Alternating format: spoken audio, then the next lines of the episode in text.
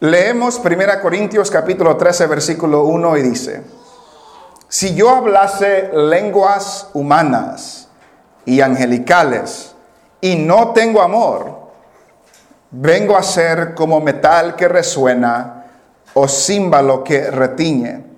Y si tuviese profecía y entendiese todos los misterios y toda ciencia, y se tuviese boca toda la fe, de tal manera que trasladase los montes, y no tengo amor, nada soy. Y si repartiese todos mis bienes para dar de comer a los pobres, y si entregase mi cuerpo para ser quemado, y no tengo amor, de nada me sirve. El amor es sufrido, es benigno. El amor no tiene envidia el amor no es jactancioso, no se envanece, no, no hace nada indebido, no busca lo suyo, no se irrita, no guarda rencor, no se goza de la injusticia, mas se goza de la verdad. Todo lo sufre, todo lo cree, todo lo espera, todo lo soporta.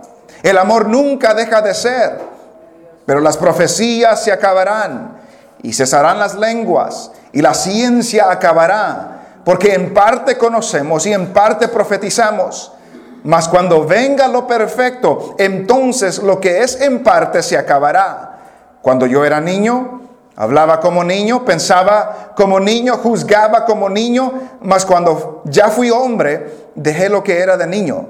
Ahora vemos por espejo, oscuramente, mas entonces veremos cara a cara. Ahora conozco en parte, pero entonces conoceré como fui conocido. Y ahora permanecen la fe, la esperanza y el amor. Estos tres, pero el mayor de ellos es el amor. Amén. Pueden sentarse. La semana pasada estuvimos hablando en Primera de Corintios, en el capítulo 5 de un caso en la iglesia de Corinto que se necesitaba solucionar. El apóstol Pablo trata con este caso de una inmoralidad sexual que había en la iglesia y, el apóstol Pablo trata con esa dificultad, con ese problema. Como hemos visto en otras ocasiones, la iglesia de Corinto tenía muchos problemas y a, ciencia cierta no hay ninguna iglesia que no tenga problemas. Todas las iglesias tienen problemas. De una u otra forma, todas las iglesias, eh, iglesias tienen problemas porque está, ah, está compuesta por personas que no son perfectas, por, por hermanos y hermanas que no somos perfectos. Y como no somos perfectos, hacemos cosas que no agradan a Dios, que van en contra de la voluntad de Dios, y por lo tanto todas las iglesias tienen problemas. La iglesia de Corinto tenía muchos problemas. Habían divisiones, había arrogancia, había pecado de inmoralidad sexual, habían sido bendecidos con todo don espiritual, pero no estaban ejerciendo esos dones en una manera que agradaba a Dios. Este capítulo 13 que hemos leído está, ah, e, e, es parte de tres capítulos capítulo 12, capítulo 13 y capítulo 14, que hablan de los dones espirituales, que hablan de lo que el Espíritu hace por medio de la iglesia. El apóstol, el apóstol Pablo en el capítulo 12 habla de estos dones, habla de el cuerpo de Cristo que es la iglesia, los diferentes miembros de ese cuerpo que componen la iglesia y que cada uno de estos miembros ha recibido un don de parte de Dios. Luego habla del capítulo 13, regresaremos. Y en el capítulo 14 describe cómo debe desarrollarse el don de lenguas y cómo debe desarrollarse el don de profecía o de predicación dentro de la iglesia. Y en medio de esos dos capítulos encontramos este capítulo 13.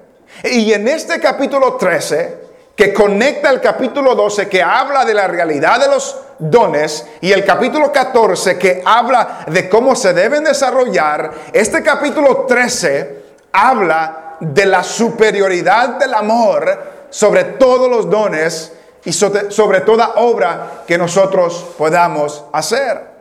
Al final del capítulo 12, en el último versículo, en el versículo 31, el, apóstol Pablo dice lo siguiente, procurad pues los dones mejores. Pero note la última frase, mas yo os muestro un camino aún más excelente. Procuren los dones porque los dones son regalos del Espíritu para la iglesia, para la edificación de la iglesia. Pero les dice Pablo, les voy a demostrar un camino aún más excelente que estos dones. Y es ahí donde entramos en el capítulo 13. El capítulo 13 lo podemos dividir en tres secciones. Los primeros tres versículos, 1 al 3, que hablan de la superioridad del amor. Los versículos 4 al 7 que dan una descripción de lo que es el amor y el capítulo, versículos 8 al 13 que hablan de la permanencia del amor. Notamos esta primera sección, los primeros tres versículos que habla de la superioridad, superioridad del amor. El amor es superior a los dones y a las obras que podamos hacer el apóstol Pablo presenta una serie de dones y una serie de obras que podemos hacer y todas de ellas son buenas y son positivas. Dice en el versículo 1, si yo hablase lenguas humanas y angelicales, eso es un ejemplo. Versículo 2, si tuviese profecía y entendiese los misterios y toda ciencia, cuando habla de misterios y ciencia, está hablando de la sabiduría, del conocimiento, del, discernimiento, del entendimiento. Si puedo hablar en lenguas, si tengo todo el conocimiento, versículo sigue diciendo, si tuviese toda la fe, de tal manera que trasladas, trasladase los montes. Versículo 3, si repartiese todos mis bienes para dar de comer a los pobres y si entregase mi cuerpo para ser quemado. Da una serie de dones, habilidades y obras que podamos hacer. Si hablo en lenguas humanas, si tenga la oportunidad de hablar en lenguas angelicales, si, si tuviese toda profecía, todo conocimiento, si, si tuviese todo entendimiento de los misterios y la ciencia, cuando habla de ciencia, habla de conocimiento, si, si lo puedo entender todo, si lo puedo conocer todo, si puedo hablar de todo, si puedo ah, hablar en lenguas, si tuviese toda la fe, que, pudiera yo trasladar los montes, ¿a, ¿a, qué se nos apunta cuando dice Pablo esto? A lo que dijo Jesús, si tuvieras fe como un grano de mostaza. Le pudieras decir a este monte, quítate y échate de aquí y, se quitará. Se está refiriendo a eso. Si, si, tuviera eso, si tuviera la clase de fe que puede mover montañas, eso es bueno. El tener entendimiento y sabiduría y conocimiento, eso es bueno. El hablar en lenguas, eso es bueno. Si, si repartiese todos mis bienes, para dar de comer a los pobres. Eso es bueno. Es una buena obra. E, e, es algo que debemos hacer si tenemos la oportunidad de hacerlos. Pero si, reparto todo lo que tengo y lo regalo y lo doy para comer a los pobres, quizás estaba refiriéndose al, joven rico, que Jesús le dijo, oh, si quieres ser perfecto, ve y vende todo lo que tienes y dáselo a los pobres y ven y sígueme. si hago eso, dice Pablo, aún si entrego mi cuerpo para ser quemado, si me sacrifico, si doy mi vida para la, proclamación del Evangelio, si tomo todas estas cosas, pero si me falta una, pero dice, pero si tengo todas estas cosas buenas, pero me falta una cosa, el amor. Puedo tener todas las habilidades del mundo, puedo tener todos los dones del mundo, puedo hacer toda buena obra del mundo, pero si lo que me motiva para hacer eso no es amor, de nada me sirve. Es lo que está diciendo el apóstol Pablo. Ah, si, si, nos falta una cosa, podemos hacer todo lo demás, pero si nos falta una cosa, algo que es indispensable, algo que es esencial, algo que es crucial, el amor, si me falta eso, tengo problemas. ¿Por qué está haciendo tanta hincapié el apóstol Pablo en lo que es el amor? Porque creo yo que el apóstol Pablo está recordando o tiene en mente lo que Jesús les enseñó cuando, estaban, cuando estaba en la tierra. Note lo que dice San Juan. Vaya conmigo a San Juan. San Juan capítulo 13. San Juan capítulo 13 y versículo 34. San Juan capítulo 13, versículo 34. Pasaje bien conocido, pero quiero que lo leamos. San Juan 13, 34. Un nuevo mandamiento os doy, que os améis unos a otros, como yo os he amado, que también os améis unos a otros. Ese es un mandamiento del Señor Jesús para los suyos. Les doy un mandamiento que se amen los unos a los otros. Les doy un mandamiento que de la manera como yo os he amado, ustedes se amen entre sí. Y noten lo que dice el versículo 35. En esto conocerán todos que sois mis discípulos, si tuviereis amor los unos con los otros. Es lo que Jesús enseñó, les doy un mandamiento nuevo, ámense los unos a los otros, así como yo os he amado, ámense ustedes los unos a los otros. Y, los de afuera, los que no me conocen, en esto conocerán que ustedes son míos, que ustedes son mis discípulos, en que ustedes se amen los unos a los otros. ¿Cuál es la evidencia y el testimonio al mundo que la iglesia se ama entre sí? O perdón, que somos discípulos del Señor, que nos amamos los unos a los otros. Por eso, cuando regresamos a Corintios, por eso el apóstol Pablo da esta serie de dones y obras y actividades y cosas buenas que podemos hacer. Pero si nos falta el amor, si la motivación para ejercer esos dones no es amor, si, si, la motivación para entregar mi cuerpo en sacrificio no es amor, si la motivación de, dar bienes, de, dar de mis bienes para darle comer a los pobres no es amor, lo que Pablo describe es que de nada me sirve. de nada me sirve. Y, volviendo a leer desde el versículo 1, dice, si yo hablase lenguas humanas y angelicales y no tengo amor, vengo a ser como metal que resuena y como o, címbalo que retiñe. Si hablo, si soy espiritual, pero no tengo amor, soy simplemente alguien que hace bulla.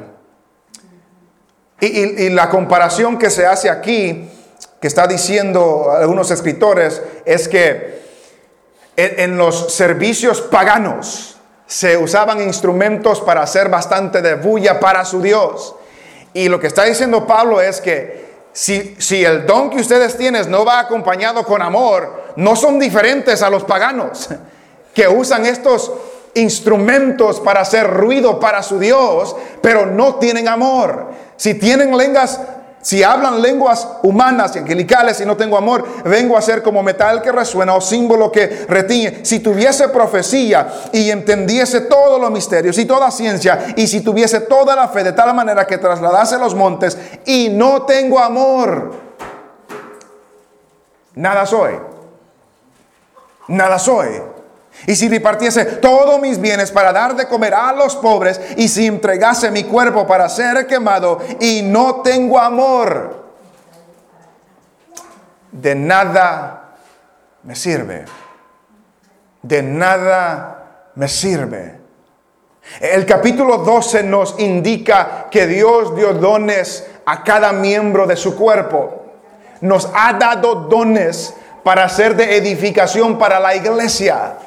Pero si esos dones no se ejercen con amor, de nada nos sirve, de nada nos aprovecha, porque debe de ir acompañado con amor, dice un escritor, los dones espirituales, no importa lo emocionantes o maravillosos que sean, son inútiles y aún destructivos si no se administran en amor. Si no se administran en amor. Me recuerda de que tener todas las habilidades ah, del mundo y no poseer o demostrar amor es contra la misma naturaleza de Dios. ¿Escucha lo que está diciendo? El tener todas las habilidades y no demostrar amor eh, va en contra de la naturaleza de lo que es Dios. ¿Por qué? ¿Quién es el que lo tiene todo? ¿Quién es el que dio al hombre la lengua? ¿Quién es el que dio al hombre el lenguaje? ¿Quién es el que da al hombre el conocimiento y la sabiduría y todas esas cosas? ¿Quién es el que da a los pobres lo que necesitan? ¿Quién es el que entregó su cuerpo para ser crucificado? Mas Dios muestra su amor para con nosotros en que siendo pecadores Cristo murió por nosotros.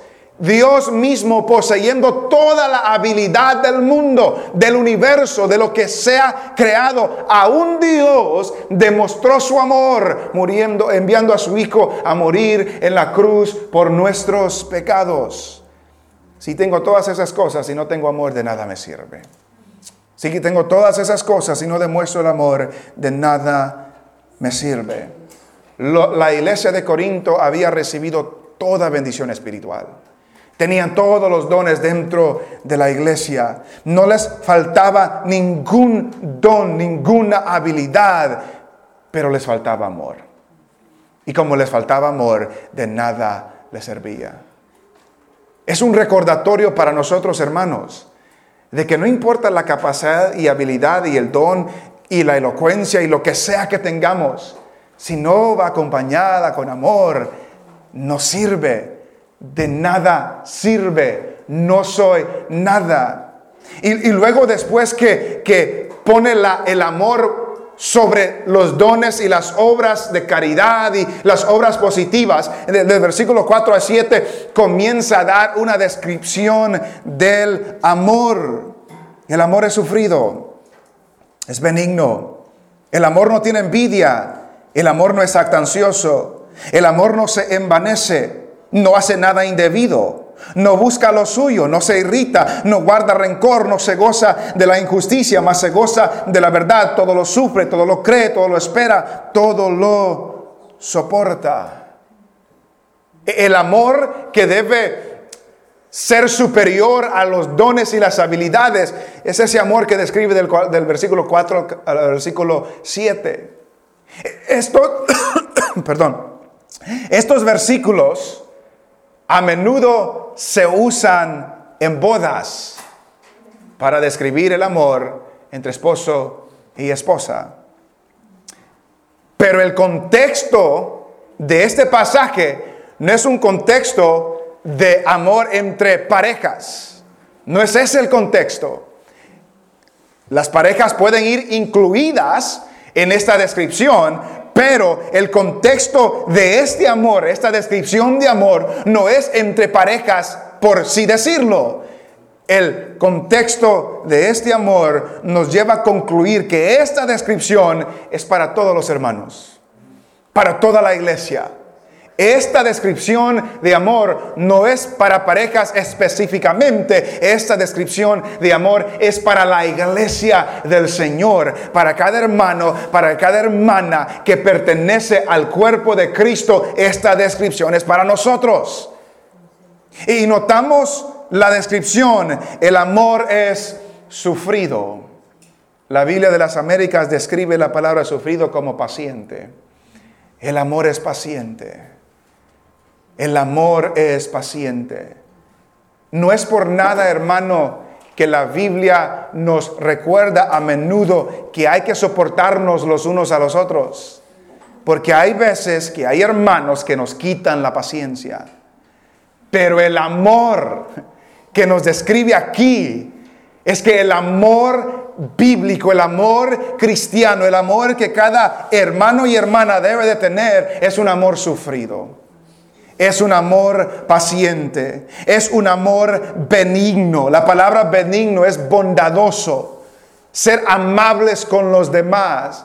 La, idea de, sufrido y paciente da a entender tiempo, ¿verdad? Que, que, con el tiempo somos pacientes. La idea de bondadoso o de benigno da la idea de cómo tratamos a los demás.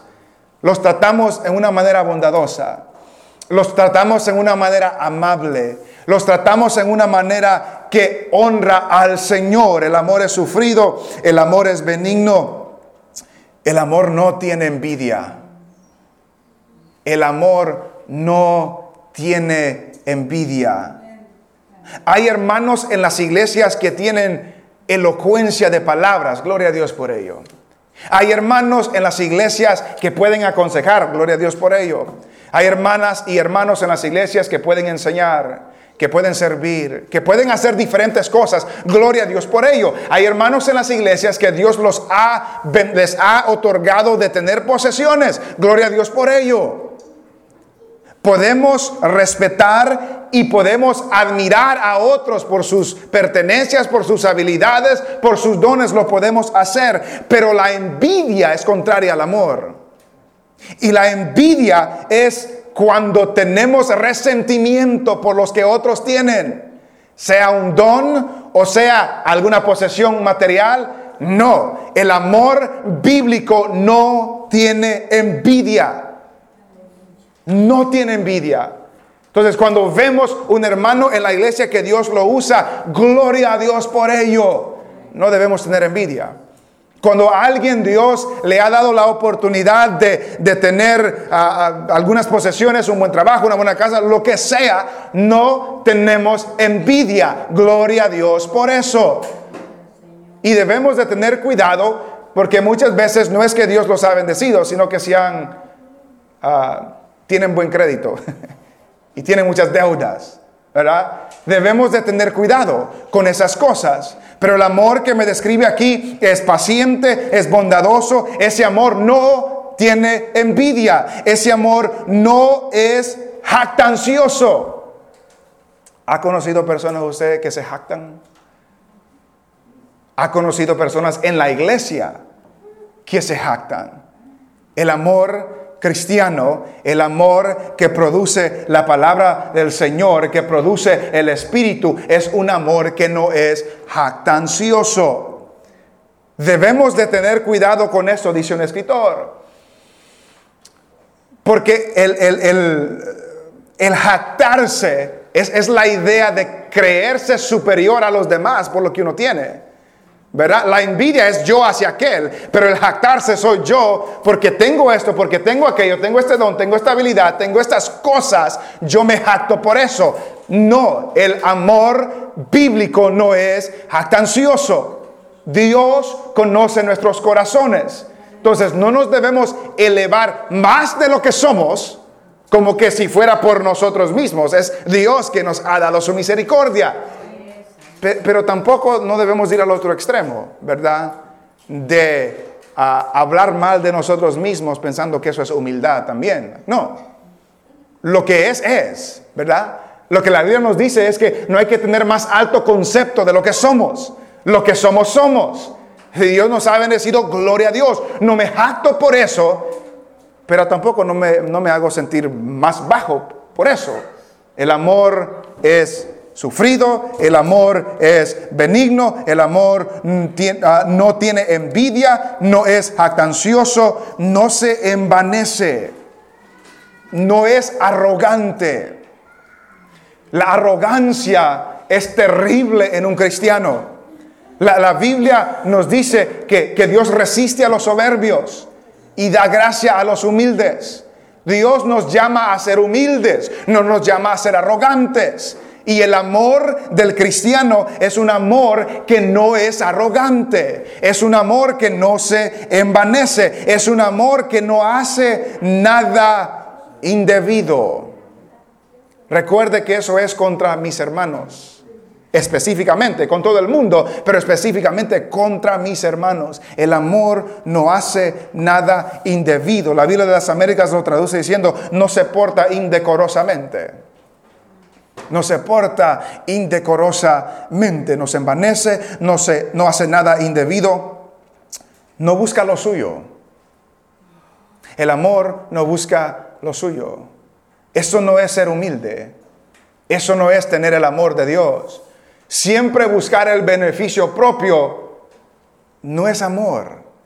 Siempre buscar que se beneficie uno y los otros no, no es amor. La enseñanza bíblica es que tengamos a los otros como superiores.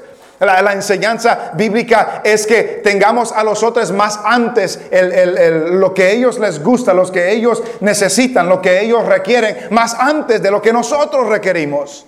el amor no busca lo suyo. El amor nos lleva a servir, porque como no buscamos a lo suyo, buscamos a servir a los demás. No pedí permiso para usar este ejemplo, pero en el amor de Dios me van a perdonar que lo voy a usar. Ah, esta semana me di cuenta de ah, una hermana que tuvo problemas con un carro. Y esta hermana que tuvo problemas con un carro le llamó a otros hermanos de la iglesia para que vayan a ayudarle. Y los otros hermanos de la iglesia fueron a ayudarle. En medio del día fueron a ayudarle. Y después regresaron a casa, surgió otra dificultad y otra vez ese mismo día fueron a ayudarle. el amor no busca lo suyo. El amor no busca el beneficio propio. El amor no solo busca estar a gusto. El amor me lleva a servir. Porque cuando un hermano o una hermana tiene una necesidad, aunque sea incomodidad mía, pero como no busco lo mío, busco el bienestar de mis hermanos. El amor no busca lo suyo. Y eso se extiende, hermanos, no solamente a mis hermanos, se extiende también a la iglesia en el sentido de que nosotros no venimos a la iglesia buscando lo de nosotros. Hay muchas personas que dejan de ir a la iglesia porque no les gusta la música, porque no les gustan los cantos que cantan, por, por alguna cosa que no es su preferencia. No busca el amor no busca lo suyo. El amor busca el bienestar de los demás. El amor nos lleva a servir. No hace nada indebido, no busca lo suyo. El amor no se irrita. El amor no se irrita. Y cuando habla de no irritarse, e, está hablando de ser, va la misma idea de ser pacientes. Porque la Biblia, eh, por, ejemplo, e, el apóstol Pablo se irritó con los de Corinto porque no, no, no trataban la situación que vimos en 1 Corintios capítulo 5. La, idea de, de no se irrita es que mis hermanos van a fallar. Mis hermanos van a hacer cosas que a mí no me gustan. Mis hermanos van a decir cosas que a mí no me gustan. Y yo no debo ser ligero para irritarme. No debo ser ligero para enojarme. Debo de ser paciente. Debo de no irritarme con mis hermanos. Ahora, no eso da a entender de que uno debe de permitir que todo suceda. Llega un momento en la sabiduría que Dios nos da donde debemos de hablar y llamar la atención, pero no debemos ser ligeros para irritarnos. El amor no se irrita. El amor no se envanece. El amor no busca lo suyo. El amor no se irrita. El amor no guarda rencor. La vida de las Américas dice, no toma en cuenta el mal recibido. El amor, el amor no guarda rencor. La idea de guardar rencor es que alguien me hace algo y yo lo anoto en mi mente y no me olvido. Y no perdono y no lo dejo de ir. Y ahí está. El amor bíblico no guarda rencor. Alguien nos hizo algo hace 10 años y no lo podemos olvidar. Alguien nos hizo algo, dijo algo hace 5 años y no lo podemos perdonar. Alguien nos dijo algo y ahí lo tenemos, una raíz de amargura, un rencor en nuestros corazones y en nuestra mente. El amor bíblico no guarda rencor. El amor bíblico perdona. Y no importa la habilidad y capacidad que tengamos, si no puedo perdonar en amor y si sigo guardando rencor en mi corazón, de nada me sirve ese don, de nada me sirve esa habilidad. Y sabe que el único que conoce el corazón de todos nosotros es Dios. Y para los demás podemos pensar que estamos bien, porque aparentamos que estamos bien, pero Dios conoce nuestros corazones y Dios conoce si en nuestros corazones hay rencor y nos manda por su palabra a no guardar rencor. Perdonemos. Dios nos ha llamado a perdonar. Perdonemos. Si alguien nos hizo algo, perdonemos. No guardemos ese rencor. Hemos dicho este ejemplo en el pasado, el guardar rencor, el no perdonar, es que, que, que yo me tome veneno y esperando que le haga daño al otro. La persona que me hizo algo hace 10 años quizás ni se acuerda. Ya se le olvidó, ya le pasó, no está reflexionando en eso, pero uno lo tiene guardado y me está, me está ah, deteriorando a mí me, está haciendo mal a mí y el que me hizo el mal ni cuenta se da. Como que tome veneno yo y esperando que le haga daño a alguien más. El amor de Dios que nos llama a tener nosotros es un amor que no guarda rencor, no toma en cuenta el mal recibido. Además, versículo 6, ese amor no se goza de la injusticia más se goza de la verdad. E-, eso va unido. No se goza de la injusticia.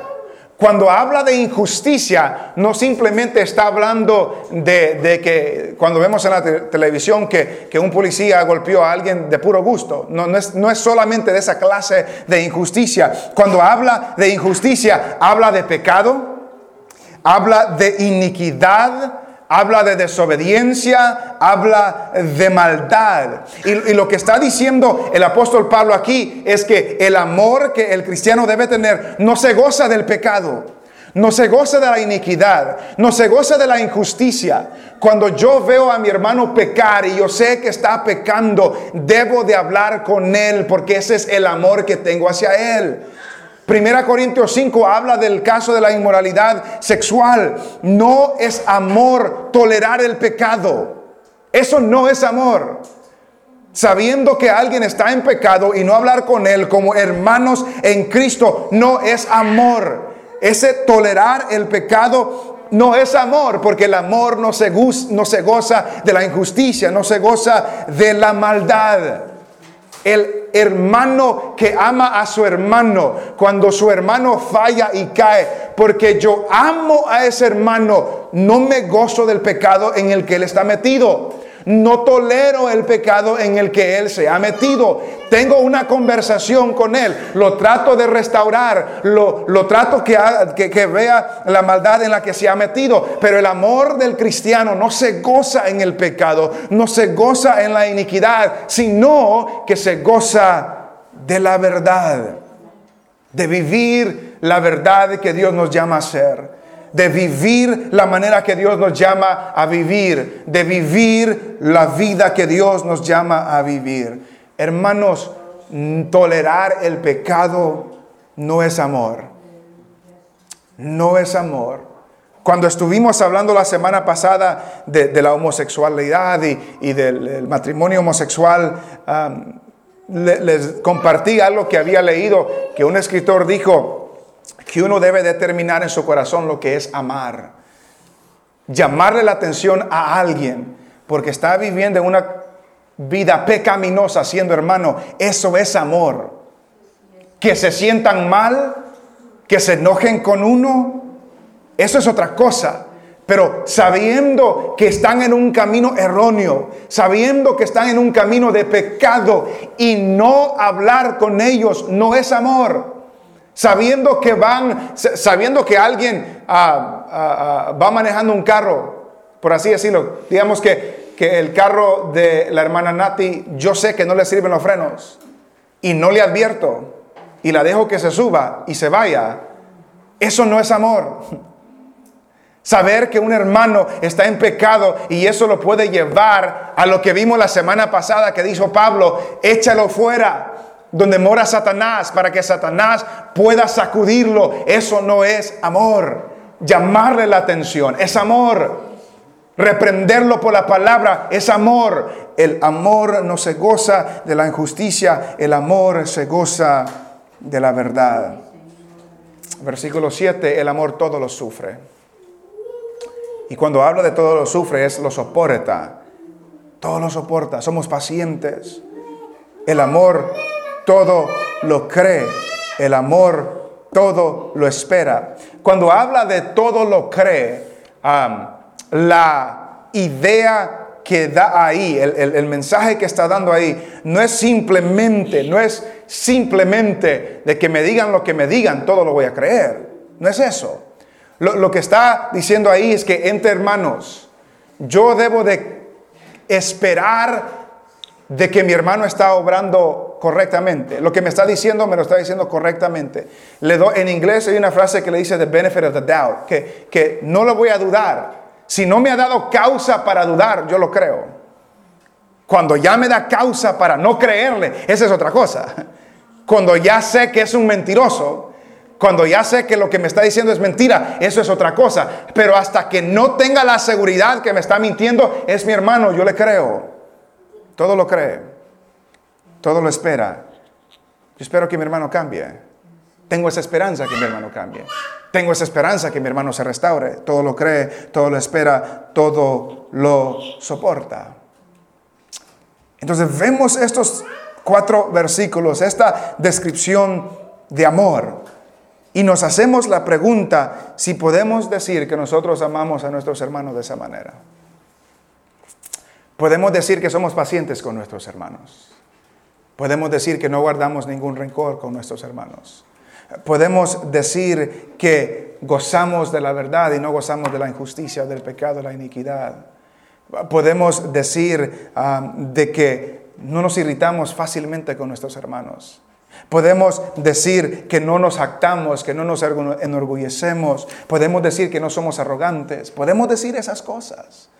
Porque el Señor nos está llamando por medio de su palabra de que este es el reflejo del amor que debemos tener. Y en esto conocerán todos que son míos. En esto conocerán todos que son mis discípulos, que se amen los unos a los otros. Así va a conocer el mundo que son míos, así va a conocer el mundo que son mis discípulos. Si hay alguna raíz de amargura en su corazón por algo que alguien le hizo, perdone, perdónelo, perdónala. Vaya a hablar con esa persona. No guarde rencor porque no eso, eso no es del amor de Dios. Sea paciente, seamos sufridos, seamos benignos. No nos irritemos, no nos gocemos de la injusticia, no nos gocemos de la maldad, no guardemos rencor, gocémonos de la verdad, creamos, esperemos, confiemos. A eso nos ha llamado el Señor. Entonces nos, nos, llama, nos habla de la superioridad del amor, nos habla de la descripción del amor y desde el versículo 8 al 13 nos habla de la permanencia del amor, es permanente.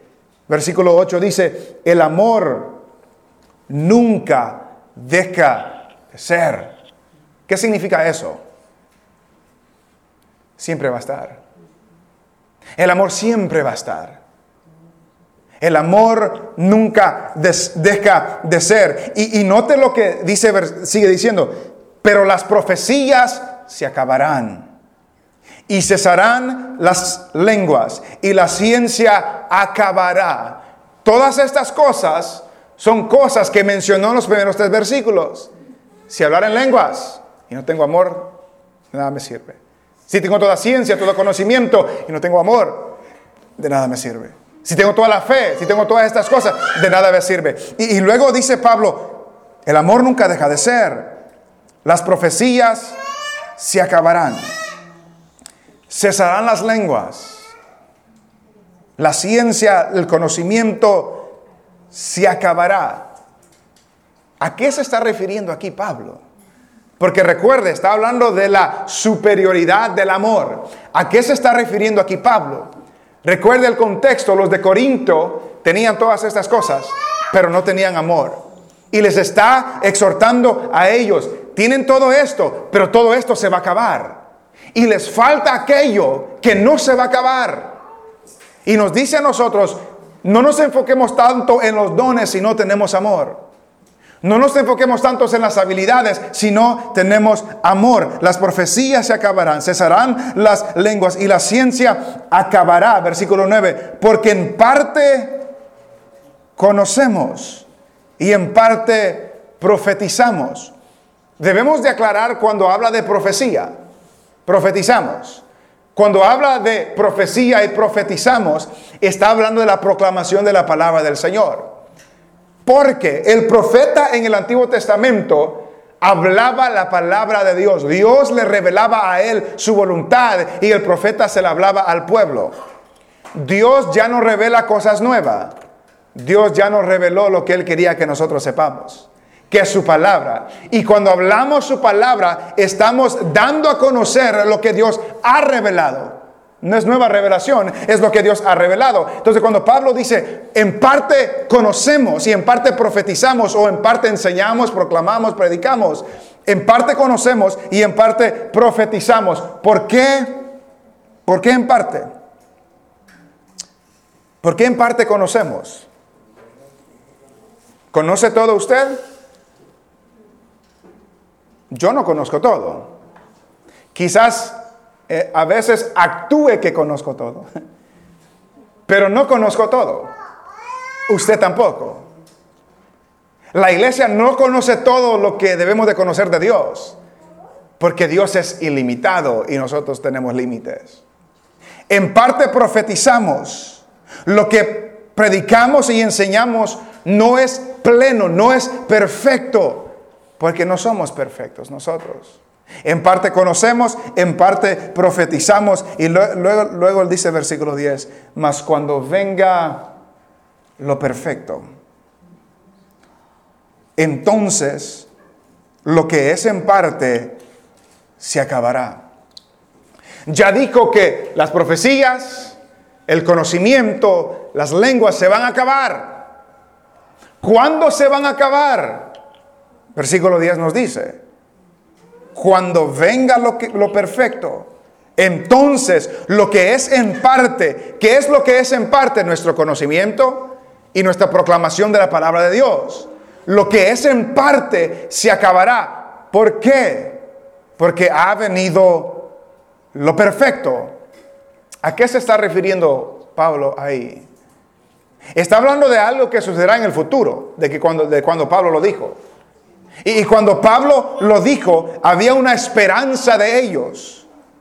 Cuando habla de perfecto, en Corintios esa palabra se ha traducido maduro o madurez. Cuando venga lo maduro, cuando venga la madurez, cuando venga la perfección, cuando llegue, cuando venga lo perfecto. Y esa palabra de venir en dos ocasiones se ha usado en Primera de Corintios. Primera Corintios capítulo 4.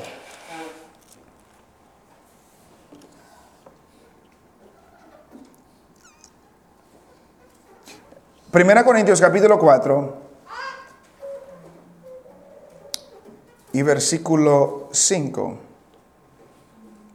Lo vimos la semana pasada en otro contexto, pero note lo que dice. Así que no juzguéis nada antes de tiempo. ¿Hasta qué? Hasta que venga el Señor. Recuerden lo que dijo en el capítulo 13. Cuando venga lo perfecto. 4 5 dice hasta que venga el Señor. Capítulo 11 de 1 Corintios. Y versículo 26. Así pues, Todas las veces que comiereis este pan y bebiereis esta copa, la muerte del Señor anunciáis hasta que Él venga. Cuando habla en Corintios 13:10 que cuando venga lo perfecto, está hablando de que cuando Cristo se manifieste.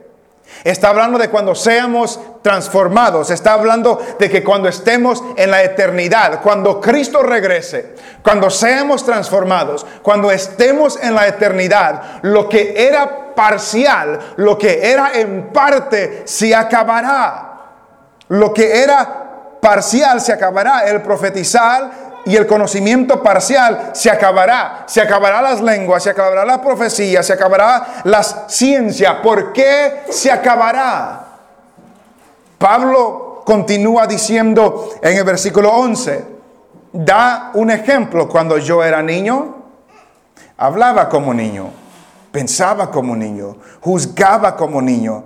mas cuando ya fui hombre, dejé lo que era de niño. El niño no conoce lo que un adulto sabe. El niño no conoce cuando su hijo o su hija le pide algo, usted le dice no o sí, porque usted sabe cuáles son las razones por qué le da o no le da lo que él le pide. Usted sabe más que él. Pablo está diciendo aquí el primer ejemplo de que cuando venga lo perfecto, lo que era en parte se acabará. ¿Por qué? Porque cuando yo era niño, cuando no sabía lo que sé hoy, yo hablaba como niño. Note, note estas palabras. Hablaba como niño.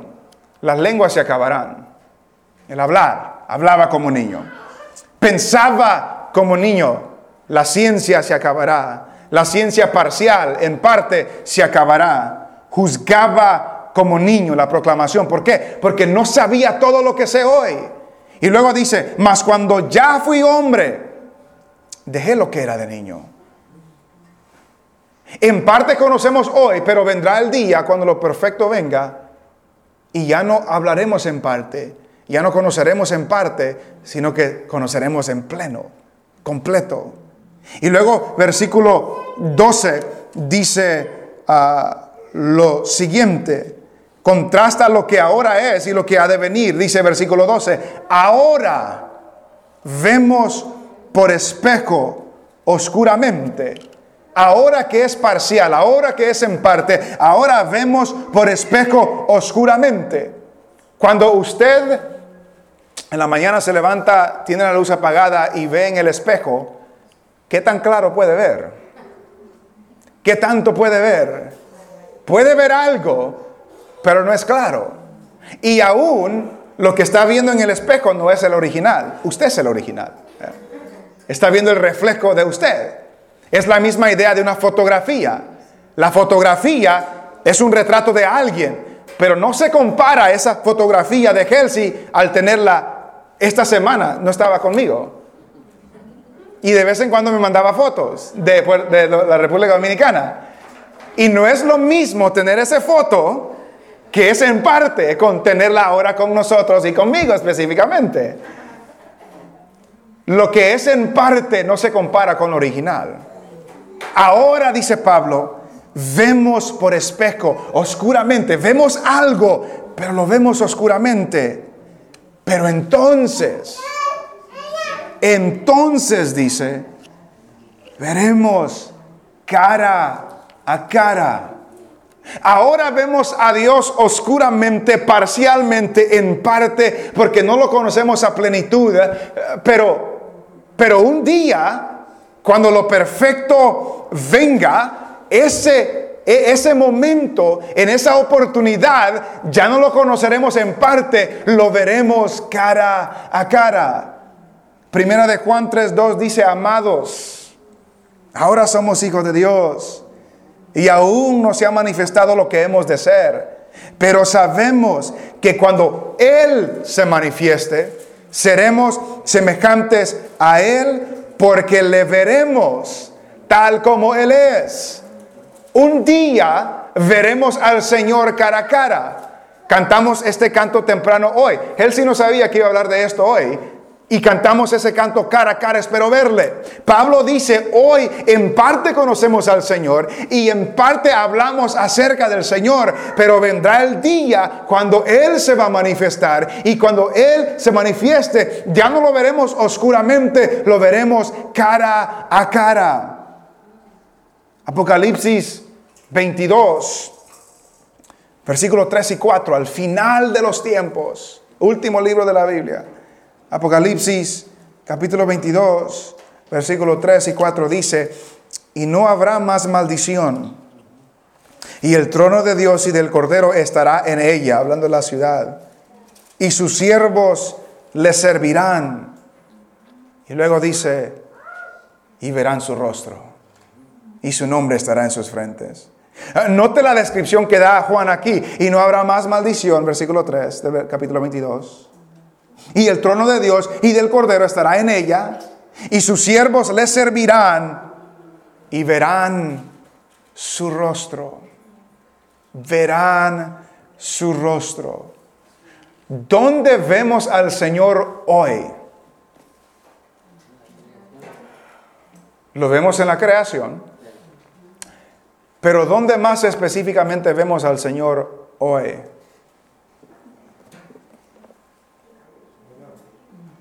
En la palabra. Ahí vemos al Señor, en la palabra. No andamos buscando un lugar donde físicamente lo vamos a ver, porque Él se ha dado a conocer en su palabra. Y solo conocemos de Dios lo que Él nos ha dado que conocemos en su palabra.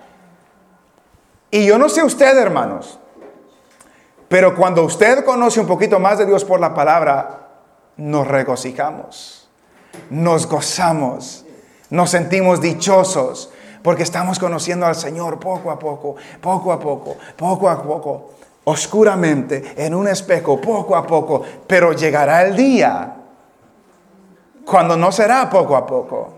Llegará el día cuando lo veremos cara a cara. Llegará el día cuando veremos su rostro. Y cuando veremos su rostro, lo que era, lo que conocíamos de él en parte, ya no será así. Lo conoceremos a él cara a cara. Seremos semejantes a él porque le veremos tal como él es. Ahora vemos por espejo oscuramente, mas entonces veremos cara a cara. Ahora conozco en parte. Ahora conozco en parte.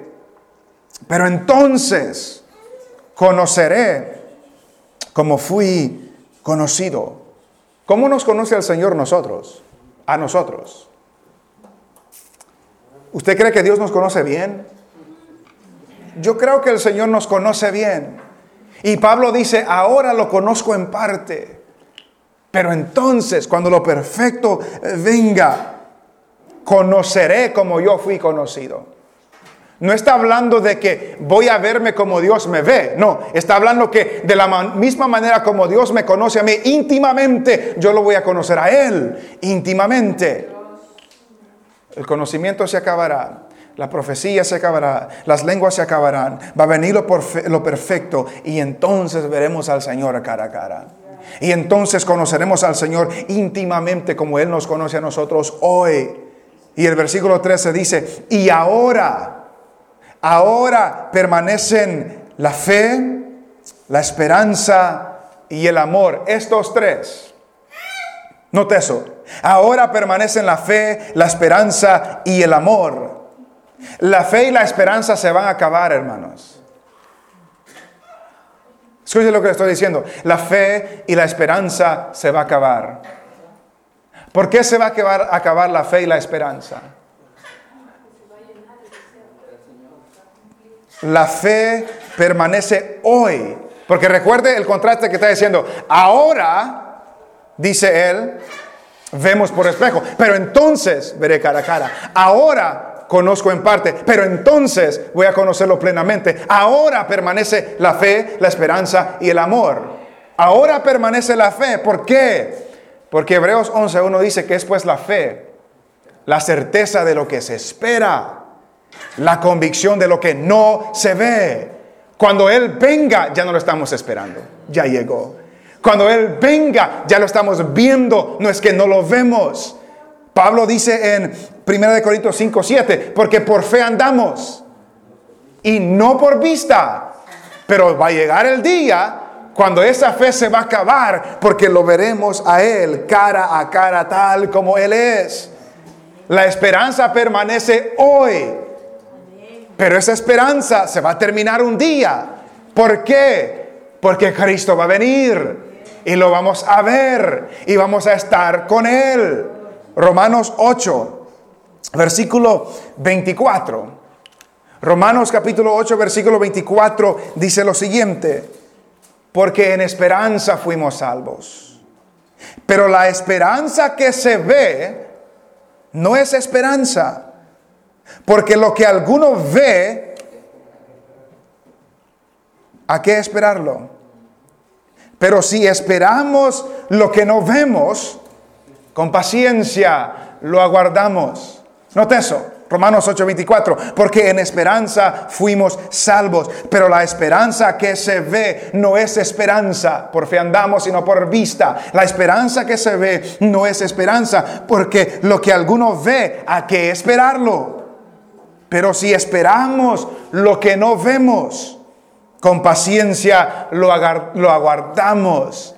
¿A quién es el que esperamos si no vemos? Pedro dice, a quien amamos sin haberle visto. Le esperamos porque no lo vemos. Le esperamos porque Él dijo que iba a regresar. Le esperamos porque Él es nuestra esperanza. Tenemos fe porque la fe es la convicción de lo que no se ve. Eh, la fe es la certeza de lo que se espera. La convicción de lo que no se ve. Y mientras Él viene y mientras esperamos y mientras tenemos fe, nos amamos los unos a los otros porque Él nos ha llamado a amarnos los unos a los otros. Pero dice, ahora permanece la fe, ahora permanece la esperanza, ahora permanece el amor. Pero el mayor de ellos es el amor. ¿Por, ¿Por, qué es el amor mayor que los dones y las obras y la fe y la esperanza? Todas esas cosas son buenas. La fe es buena, es esencial, es necesaria. La esperanza es buena, es esencial, es necesaria. Los dones Dios nos ha dado. Todas esas cosas son buenas, pero el amor es superior a ellas. La fe va a dejar de ser porque veremos a Dios cara a cara. La esperanza dejará de ser porque esperamos a Cristo y un día Él va a venir por nosotros y estaremos con Él. El mandamiento más grande que Dios nos dio aquí es amarás al Señor tu Dios con todo lo que tienes. ¿Y luego qué? Amarás a tu prójimo como a ti mismo. Y el amor es mayor, hermanos. El amor es mayor porque el amor nunca deja de ser. Las profecías se van a acabar.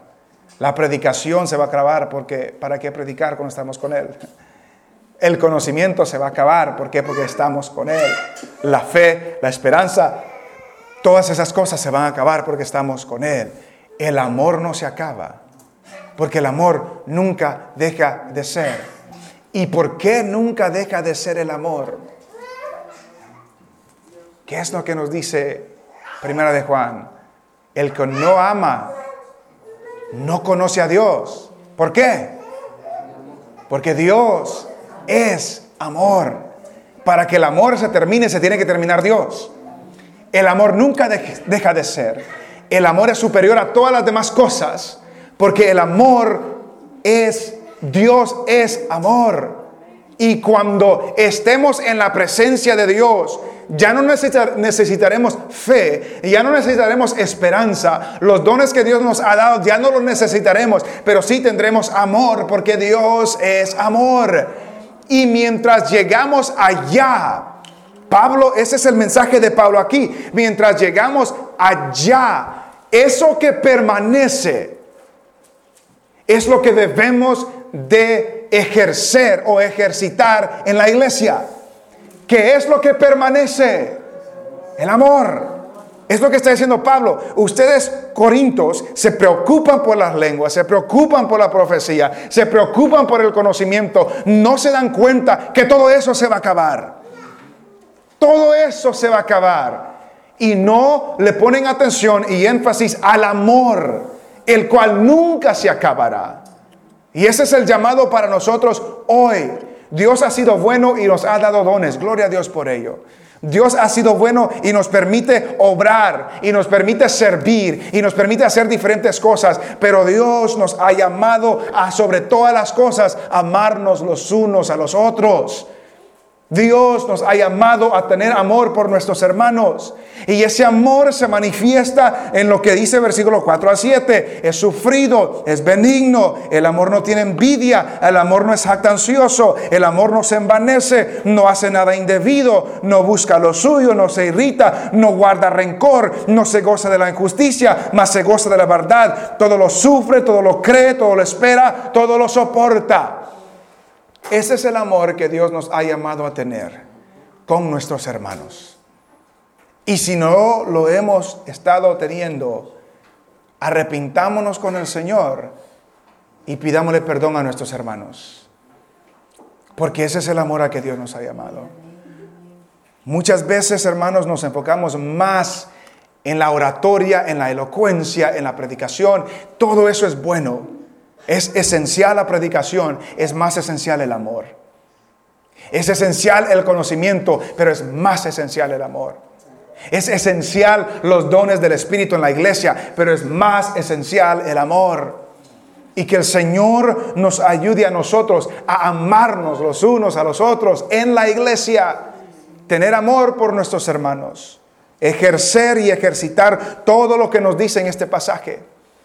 Si alguien nos ha defraudado, no guardemos ese rencor. Perdonemos. Si alguien nos irrita, seamos pacientes. Si alguien está en pecado, en amor, vamos a hablar con ellos.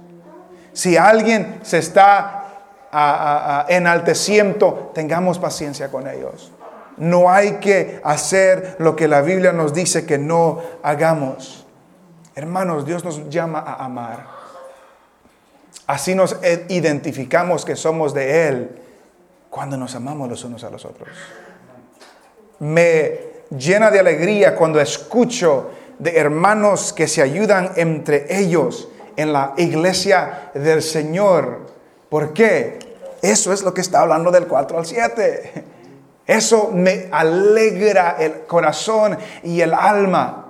Y me alegra de que no se anda anunciando por todas partes, yo hice esto, yo hice aquello, no se, no se enaltece, no se envanece, no es arrogante, no, se hace porque amamos a nuestros hermanos. Y se hace porque no buscamos lo de nosotros mismos, buscamos el bienestar de los hermanos. Y el ejemplo supremo de esto es Dios. Mas Dios muestra su amor para con nosotros en que siendo pecadores Cristo murió por nosotros. Ese es el amor de Dios que nos ha dado el ejemplo a nosotros para que nosotros podamos seguir.